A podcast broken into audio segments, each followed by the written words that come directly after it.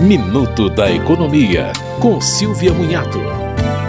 O índice de variação de aluguéis residenciais, pesquisado em quatro capitais brasileiras, subiu 0,97% em março e somou 8,9% em 12 meses. No mês de fevereiro, a variação tinha sido de 1,06%. A maior variação foi em Belo Horizonte, com 4,76% de aumento no mês. Já em Porto Alegre, houve queda de 1,67%.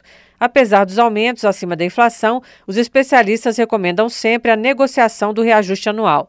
Para o cálculo do índice, são usados os valores dos contratos novos e dos reajustes de contratos existentes, além de características de cada imóvel. Você ouviu Minuto da Economia, com Silvia Munhato.